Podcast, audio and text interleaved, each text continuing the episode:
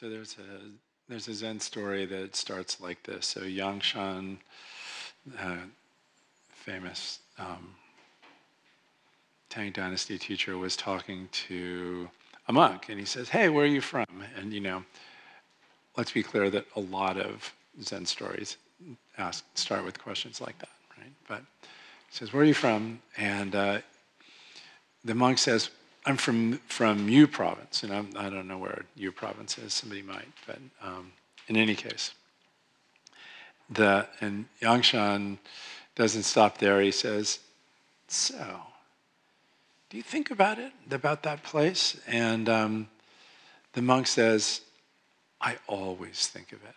Which is really kind of awesome, right? It's a, the, in the commentaries in the in the Book of Serenity, where this case is, it says, um, it says, an honest answer. And then it says, he should repent. because, you know, if you think about it, right, and, um, the place where you you're from, that you you know grew up, or in some ways were planted, right, um, has a particular significance, and in some ways you know, everybody's different, but um, there's, an, there's a sense in which memories of that place are likely to be powerful, compelling, significant, uh, vibrant, you know, et cetera. All right. And, and show up a lot because they're the, your early experience is kind of has a has the the function of a determinant, right? It it uh, it has it says a lot about or determines a lot about um, your present experience, even when you get kind of old. Actually, I can say. I can I can safely and definitively say. so. Um, he says that, and which, which is a, you know kind of great, honest answer. Sometimes the monk, you know, fails the test on the on the first word out of their mouth. But Yangshan um, uh, goes on, and he says, "Okay, so." The mind is the thinker, right? And the of the object of thought is the environment. And so you've got, um, you, know, he, you know, he said things like trees, buildings, roads. And I was thinking like chickens, fish, you know, and, and uh, um, the flights of birds, and, and so on. And and it's and not only that, but let's let's um, let's stretch it out, right? As we've all just been sitting here bathing in, right? What comes along with that, in addition, is um, you know, the sensation, the sensation in your upper thigh presenting itself as in um, in your mind because of something about the sensation that seems to be um, significant, right? Um, and the sound of a car, a peculiar car out there driving around, um, and, you know, et cetera. So those things and um, not only just images and and memories of you know trees, buildings, roads, chickens, but also um, stories about them. Right? Um, this this th- there's all this. You could call it. Um, you could call it objective reality. Uh, it, we, you build a model in your mind for objective reality out of memory, right? The, in, the, in the scheme um, cooked up by the, that I mentioned earlier, cooked up by the Sarvastivadins in the sort of last few centuries before the Common Era, that's the foundation for a lot of later Buddhist thought and and also a, a tremendous amount of debate. Um, uh, they call the, you know, so the scheme contains uh, the world of form, the realm of, of sensation, the realm of perception, the realm of mental formation, and the realm of consciousness. Um, and so, the, and those are called the skandhas, and they're they're considered the the roots and kind of trunks of experience. Right? It's as though experience is a forest and it's a kind of mangrovey forest in which the roots are all tangled together and the trunks are all you, you can't really see the forest for the roots and trunks right? Um, and you can turn it upside down and it looks pretty much the same as it did when you uh, when you when you held it upright right? Um, and embedded in there is a thing called that they called the storehouse consciousness, and it's called alaya vijnana, I think, or something like that in Sanskrit. And the idea there is that the the mental formations portion of of that is, is a heavy user of memory, right? Uh, uh, and every everybody can watch this happen, right? Like sit for a while and pay attention to what's going on, and then watch a perception arise in your mind, right?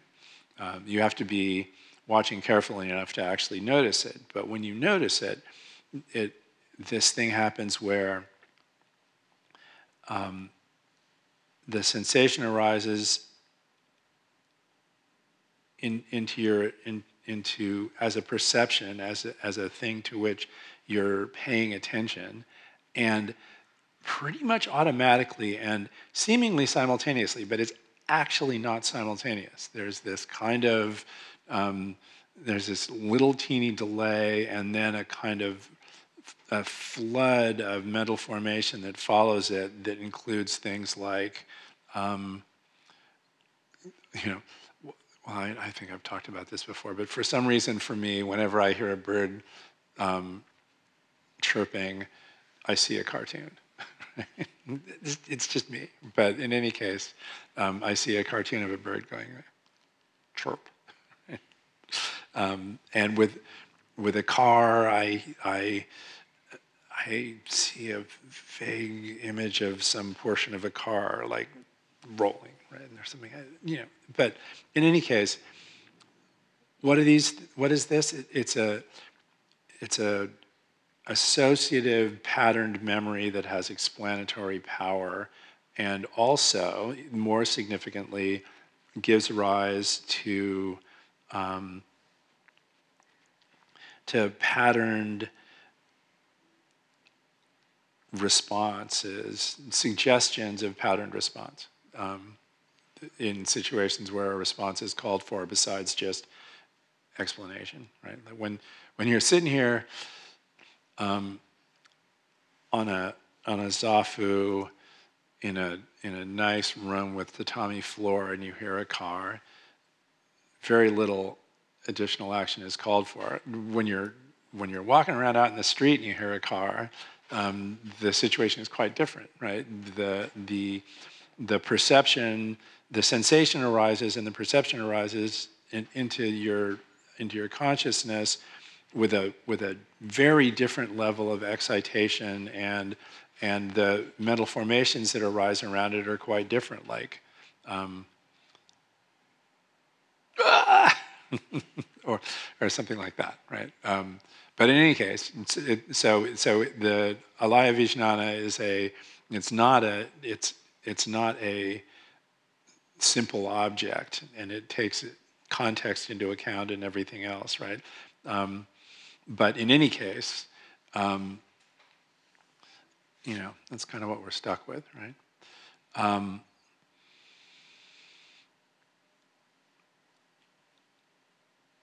and and he says, okay, so so there you go. You have the you have the the object of mind, right?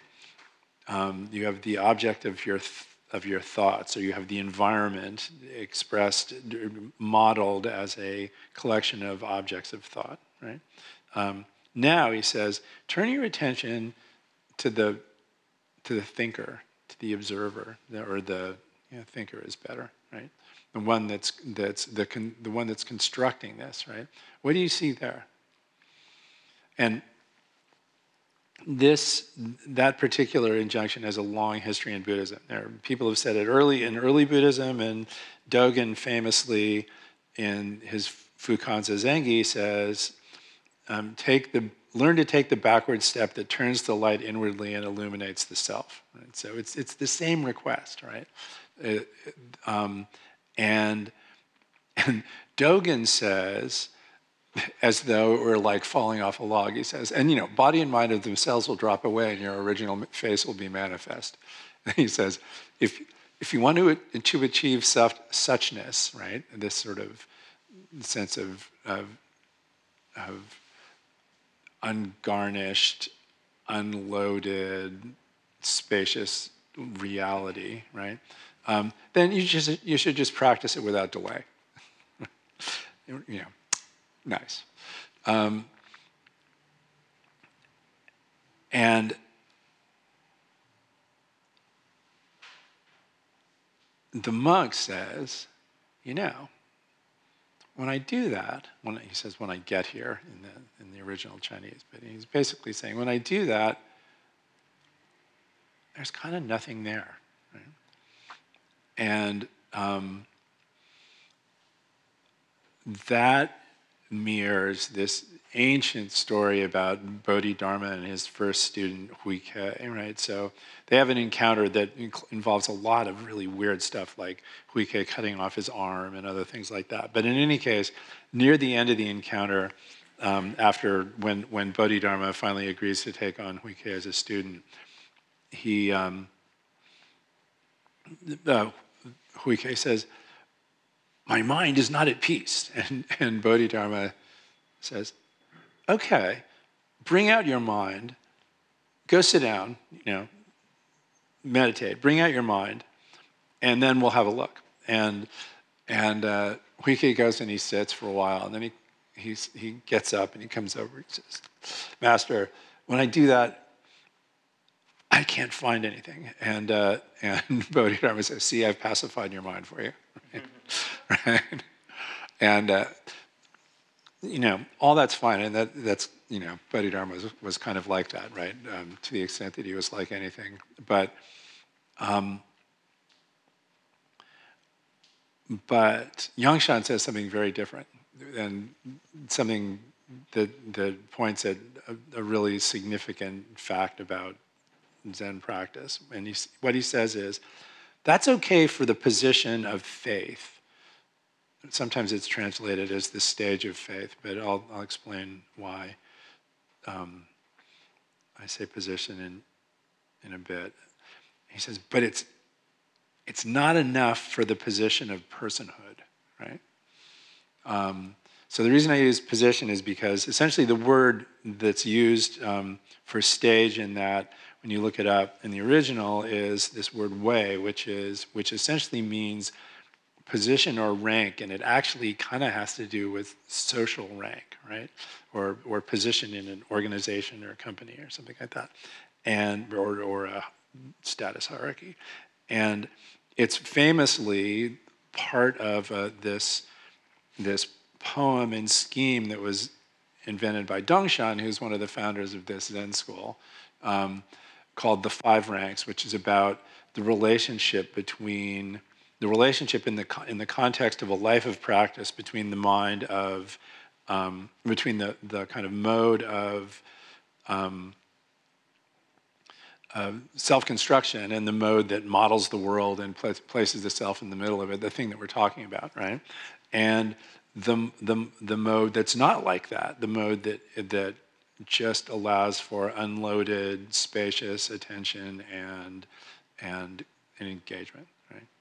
Um, and in the five ranks, the he he's he's trying to. It's a very cryptic poem, but he's trying to sort of explicate the relationship at various stages in the life of practice, and and so in some ways, Yangshan is referring to the the first and the last stage, the stage of faith, the the rank of faith, the position of faith, is the first one, and the and the the position of personhood is the last one. The, you know, it's full, sort of full personhood. In the in the um, in the last the last verse of the five ranks, Dongshan says, "In the end, you just come home and you sit by the fire." that's the that's the um, that's you know the stage of full personhood, basically. Um, you're not.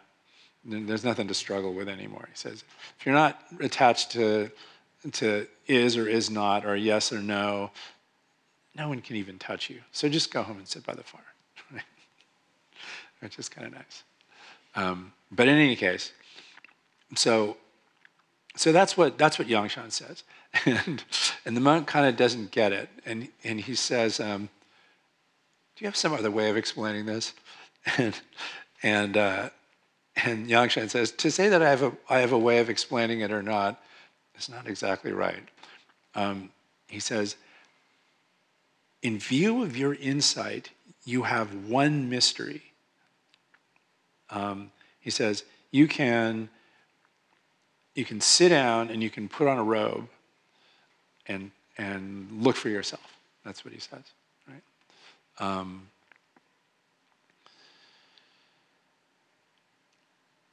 so what is all that, right?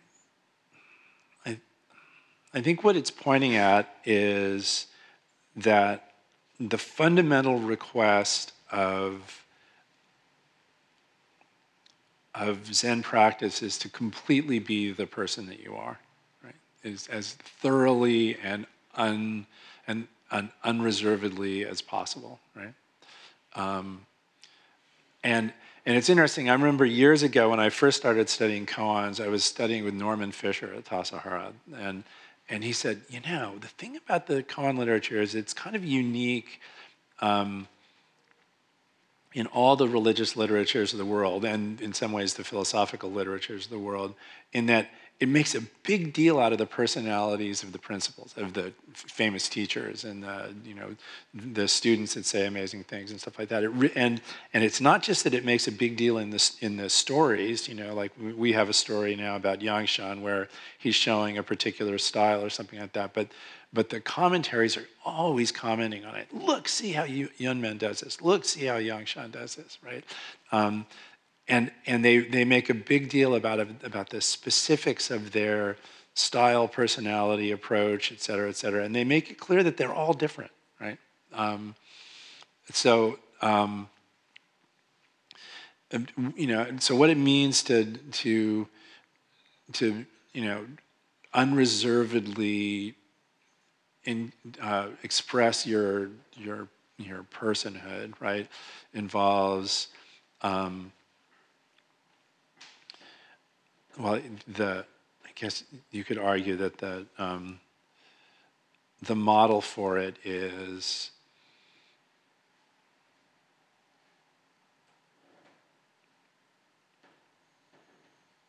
the um, you know, four great bodhisattvas. I've probably already talked about this, but you know, there um, you can see some of them in here. Um, you know, Manjushri, who's the bodhisattva of great wisdom, uh, Avalokiteshvara, who's the bodhisattva of great compassion, Samantabhadra, who's the body of the bodhisattva of great activity, and and there's another one uh, who doesn't show up as often, but uh, Jizo um, in in Japanese, he has a um, I think he's called in, uh, um, in Sanskrit, um, he or she, who is the, the bodhisattva of kind of continuous, un, unstinting, unyielding practice, right? And, and so you take them all together and, and and it means you know so when so we're all sitting here uh, over and over again entering the moment right so over and over again what you do is you enter the moment and in that moment the, the model is to bring your your inner world the this the model that you're carrying around up against the world that you take in right? And and hold the the your your schemes and and categories and everything around that model as lightly as possible so that as much of the information that's coming in from the outside can register, right?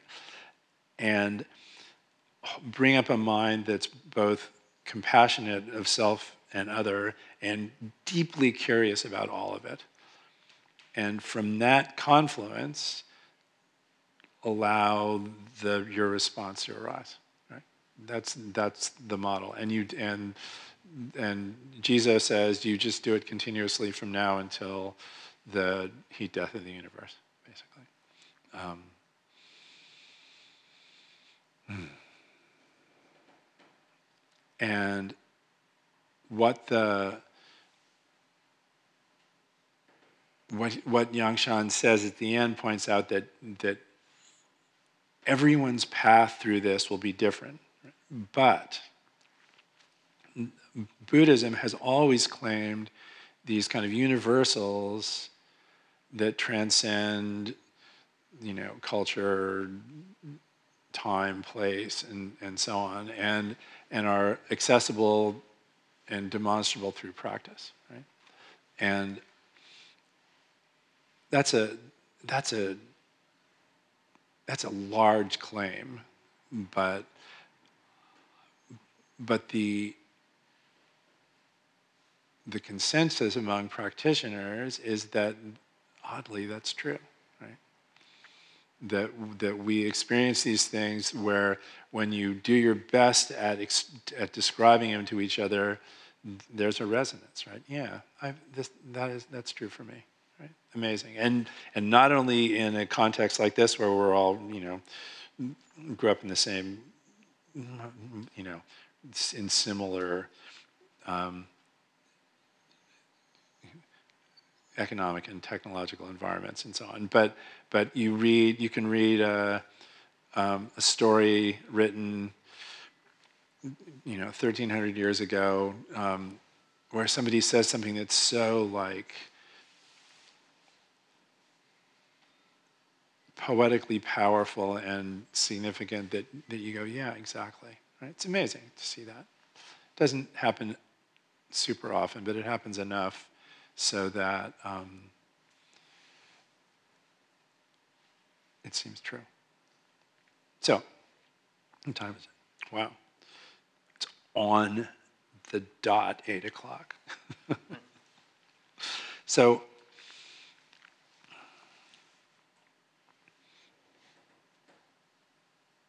first of all, I guess, does anybody have any questions about all of that, either about, or observations about it, what happened while we were sitting and, and you were looking at your mind or whatever? So, I have a question about the instruction about turning one's attention yeah. Yeah, exactly. Yeah, yeah. go ahead.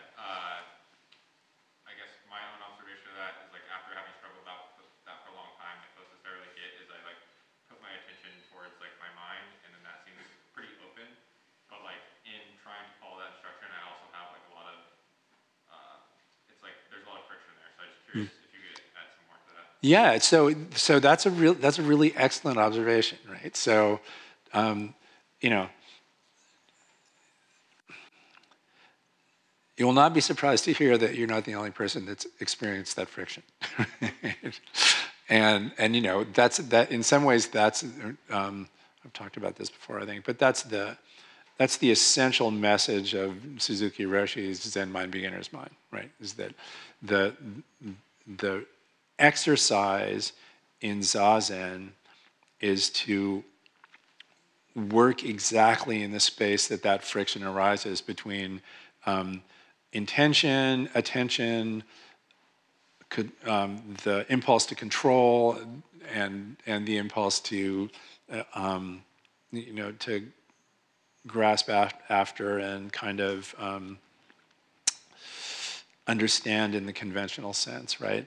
And it's not, it's not easy to do, right? Um, and, and, you know, my, my guess is that it wasn't easy to do for the monk in the case either. The Yangshan said, well, you know, just pay attention to your, your, your thinking mind, or Huike too, right? Just pay attention to your, your thinking mind, what's there. And, and you get and you get kind of a get hints of it, and then you kind of stomp all over them, right? Basically, um, with with um, the part of you that wants to tell the story of the self, that you know wants to know what's going on, that wants to grab a hold, and all the rest of that sort of thing. So that's you know, back when I was talking about the um, about the fundamental proposition of Buddhism being fully express you know, your, your personhood, the other part of that is don't cling. um, so, so, so my sense is that that the that pretty much the whole rubric of Zen monastic practice and lay practice is intended to bring that particular dynamic into focus and, and have the practitioner work with it until something breaks loose. Um, and that happens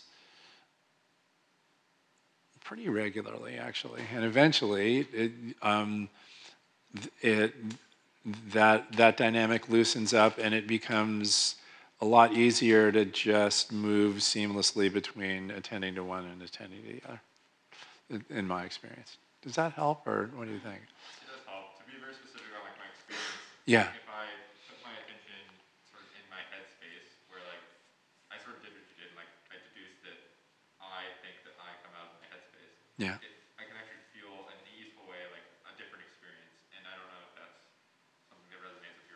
yeah, absolutely. That's right. Yeah, yeah. I, I think so.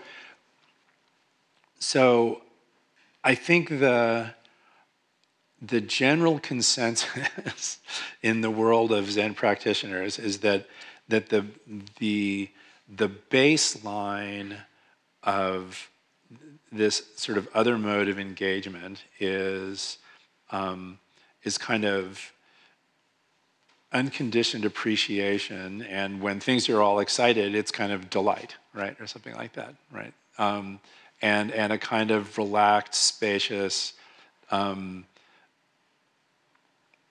yeah, yeah, kind of sort of relaxed, spacious engagement. And one of the reasons is that the thing that's that the the part of us that stirs the pot emotionally is the is this other mode, right? Because basically it has um, it has it brings up categorical thinking, self-construction, self-narration, and all of that stuff is is underscored by emotional constructs that we carry with us and and use mostly as let's be clear evaluative tools to design our course of action right? That's sort of how it works. You're, you're, you're traversing a giant tree of possibilities, and what's, what's, what underlies the decision making in that is whether the node you're going to feels good or feels bad, basically, right?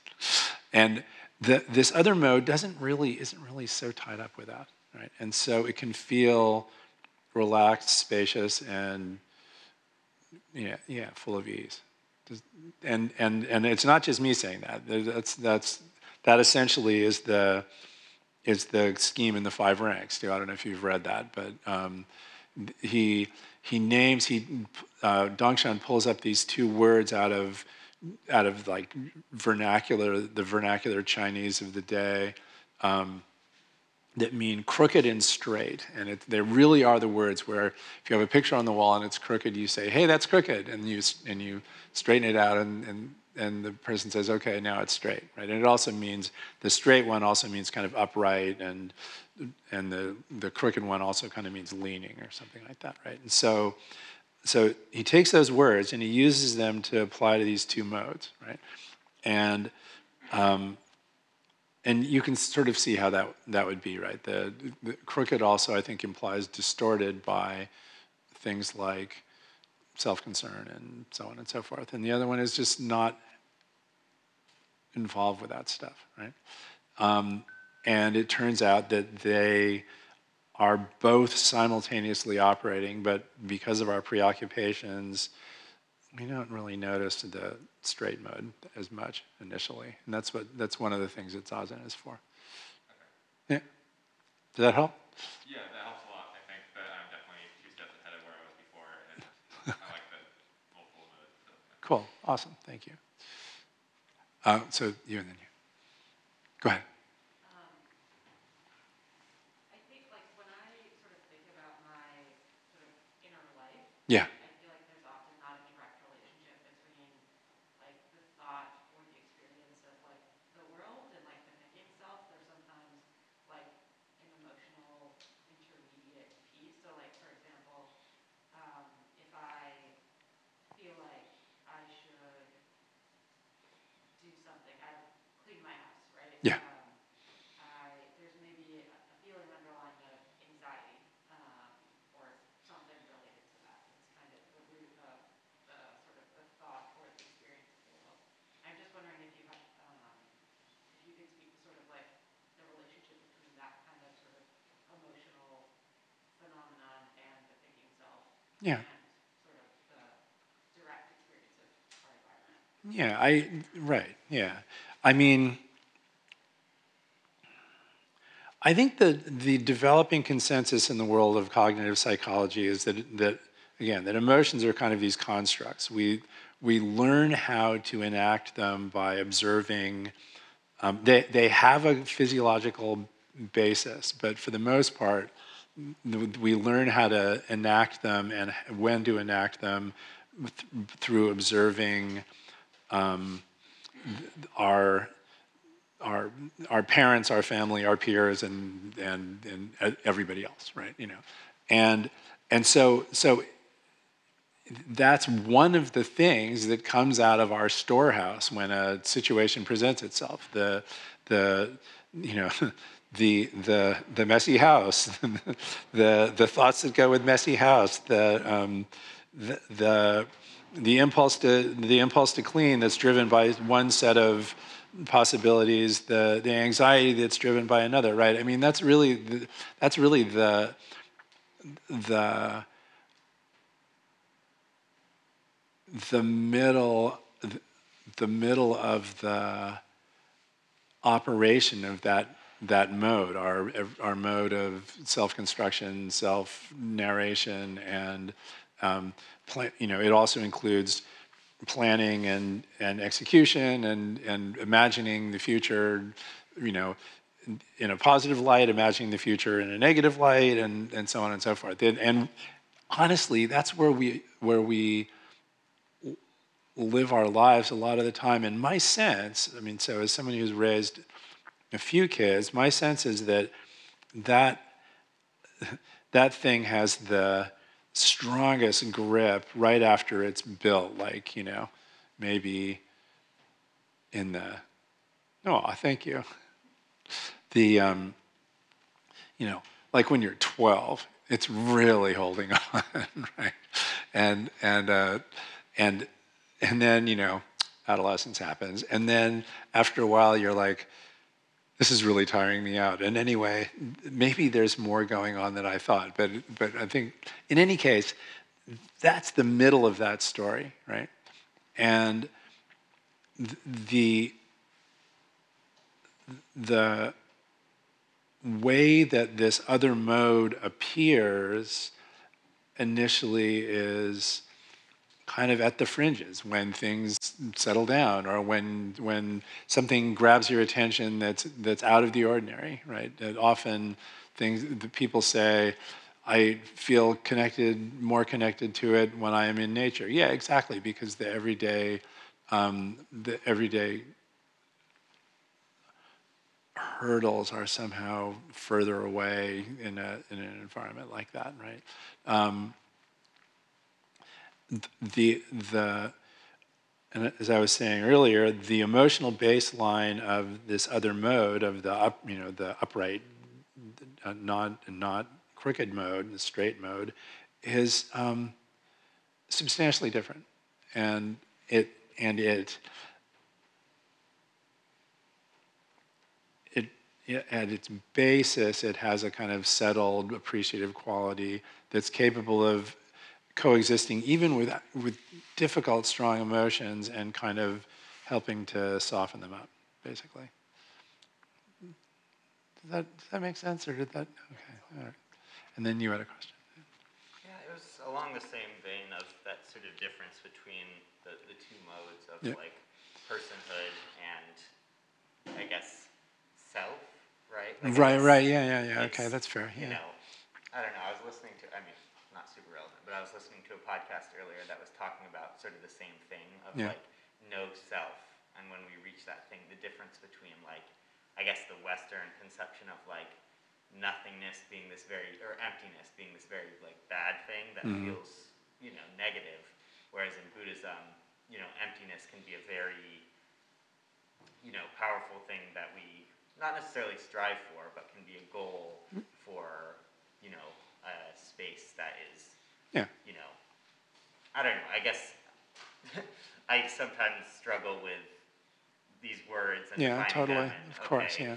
personhood, self, no Yeah. self, where, you know, when I'm actually meditating and feeling something and reaching for, you know, what direction can I ground myself in to sort of notice, okay, this feels less tight, less grasping.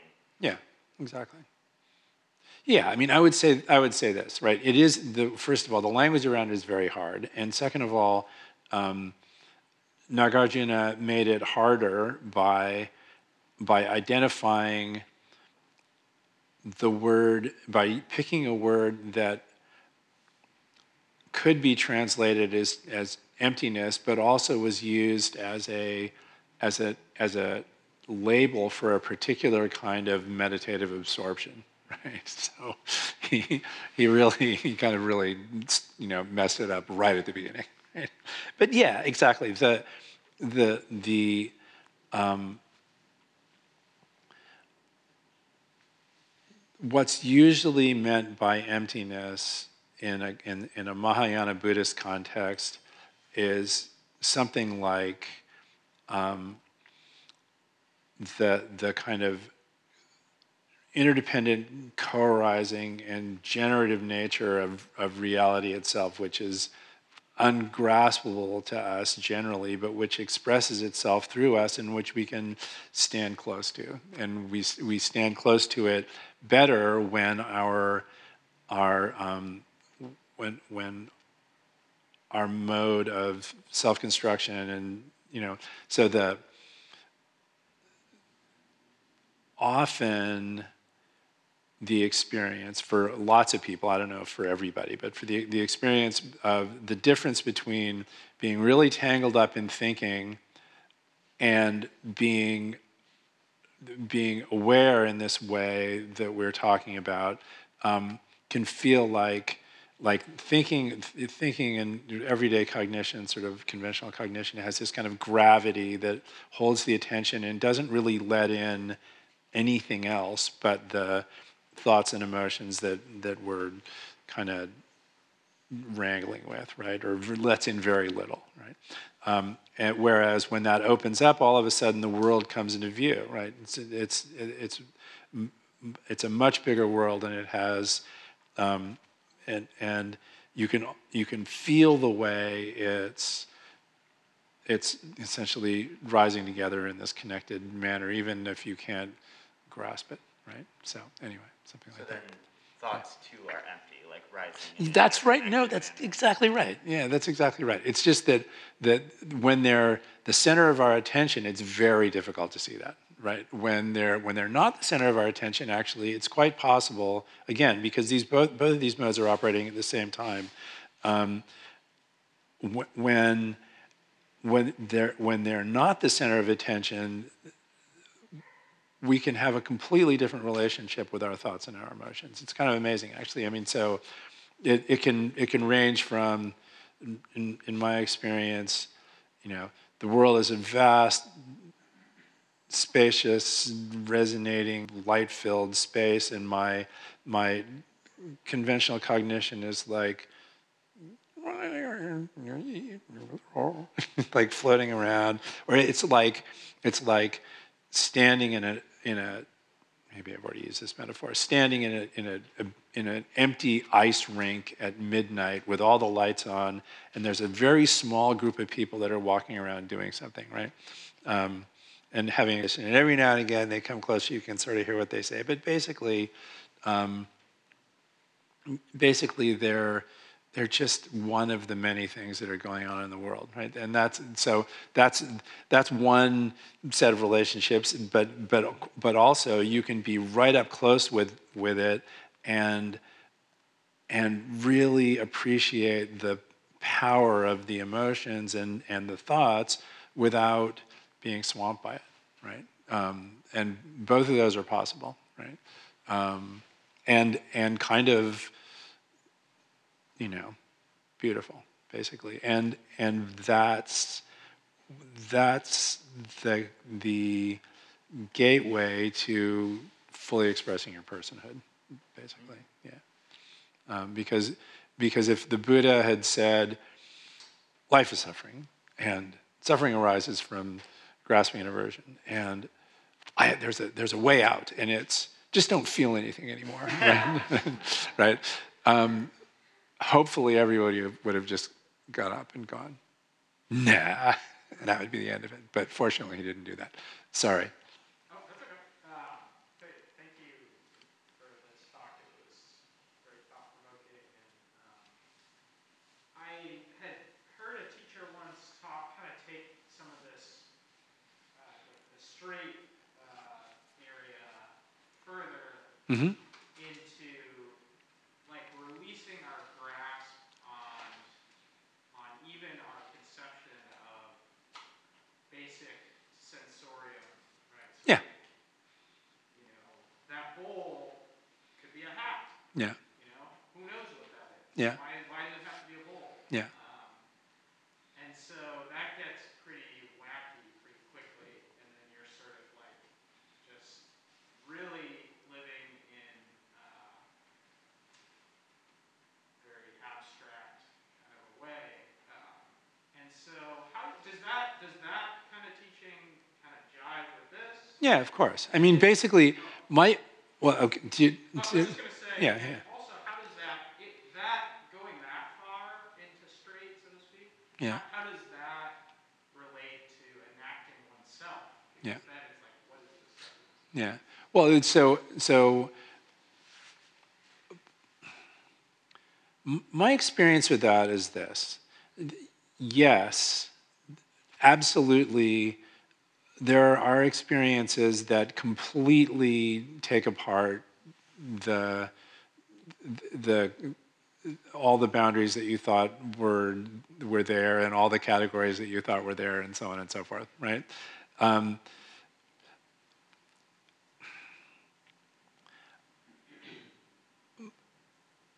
my experience is that it's um,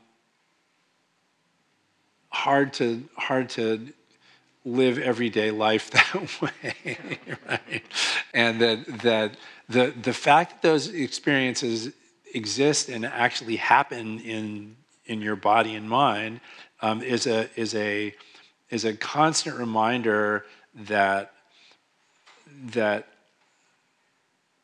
there's more to being human than we could possibly imagine. But when you're down at Trader Joe's buying um, uh, broccoli and and and frozen mangoes, um, you probably need to be able to tell the difference between broccoli and frozen mangoes, right?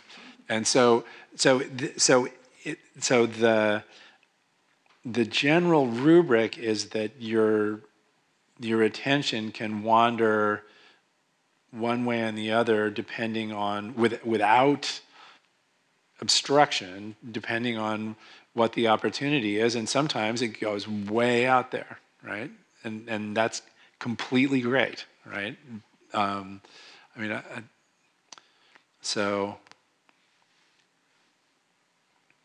um, you know, about a year and a half ago or something like that. Stop me if you've heard this one. But uh, I was walking on Mount Tam, and I was on the west side of the mountain, and there, the trail, the main trail on the west side goes. It's on on these grassy headlands, but it dives into these little tiny pocket-sized forests. Um, everywhere there's a there's a, a creek or something like that, right? And so um, I walked into one of these forests, and you know, I was paying pretty decent attention, and the the entire forest. In fact, I, I heard some of these today too. I was walking in a different place on the mountain today.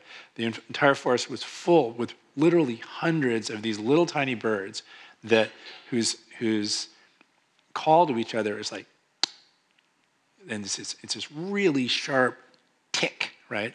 And so the entire forest was like making these sounds, and they were they were really. What happened was that it it all of a sudden this picture of the space appeared in my in my mind and it was in my body right? It's, it was amazing. It was really an experience right? It totally and completely knocked me out. And and i and it lasted for some period of time and then then i sort of you know came back from being completely stretched out and and and and you know spread out through the trees and so on and so forth. And I was like, okay, time to keep walking. Right? But but you know, that's amazing. It's really great. Right? It, just shows that that we have more going on than any of us really thought. Right. Um, the other example of that is, um, you ever read Rilke, the poet? Yeah. So, you know, I remember Paul, my teacher, used to read a lot of Rilke, and he would say, initially, he would say, You know, I picked up this poem by Rilke, and I'm reading this poem, and I'm thinking, How the hell does he know that? He probably never sat a single minute of Zazen in his entire life, right? And um, he, you know, he has this poem about about you know like facing a tree and really just seeing the tree in a way that you know, like normally we we see a tree and we think tree, and we have a tree cartoon in our head, and we kind of we kind of uh, you know make the categorization and then we drop it and we ignore the tree right? And so, and so he has a, he's saying no no you can really like you know take in the tree and and take in the space between you and the tree in this way that's like that's like you know powerfully significantly different than normal and than the usual. And and and then so Paul did a bunch of research and he discovered that actually Rilke was um, he signed up to be Rodin's assistant, and Rodin was and he said, and the reason I want to be your assistant is I want to learn how to be an artist. And Rodin would send him out and say, okay, here's what you should do.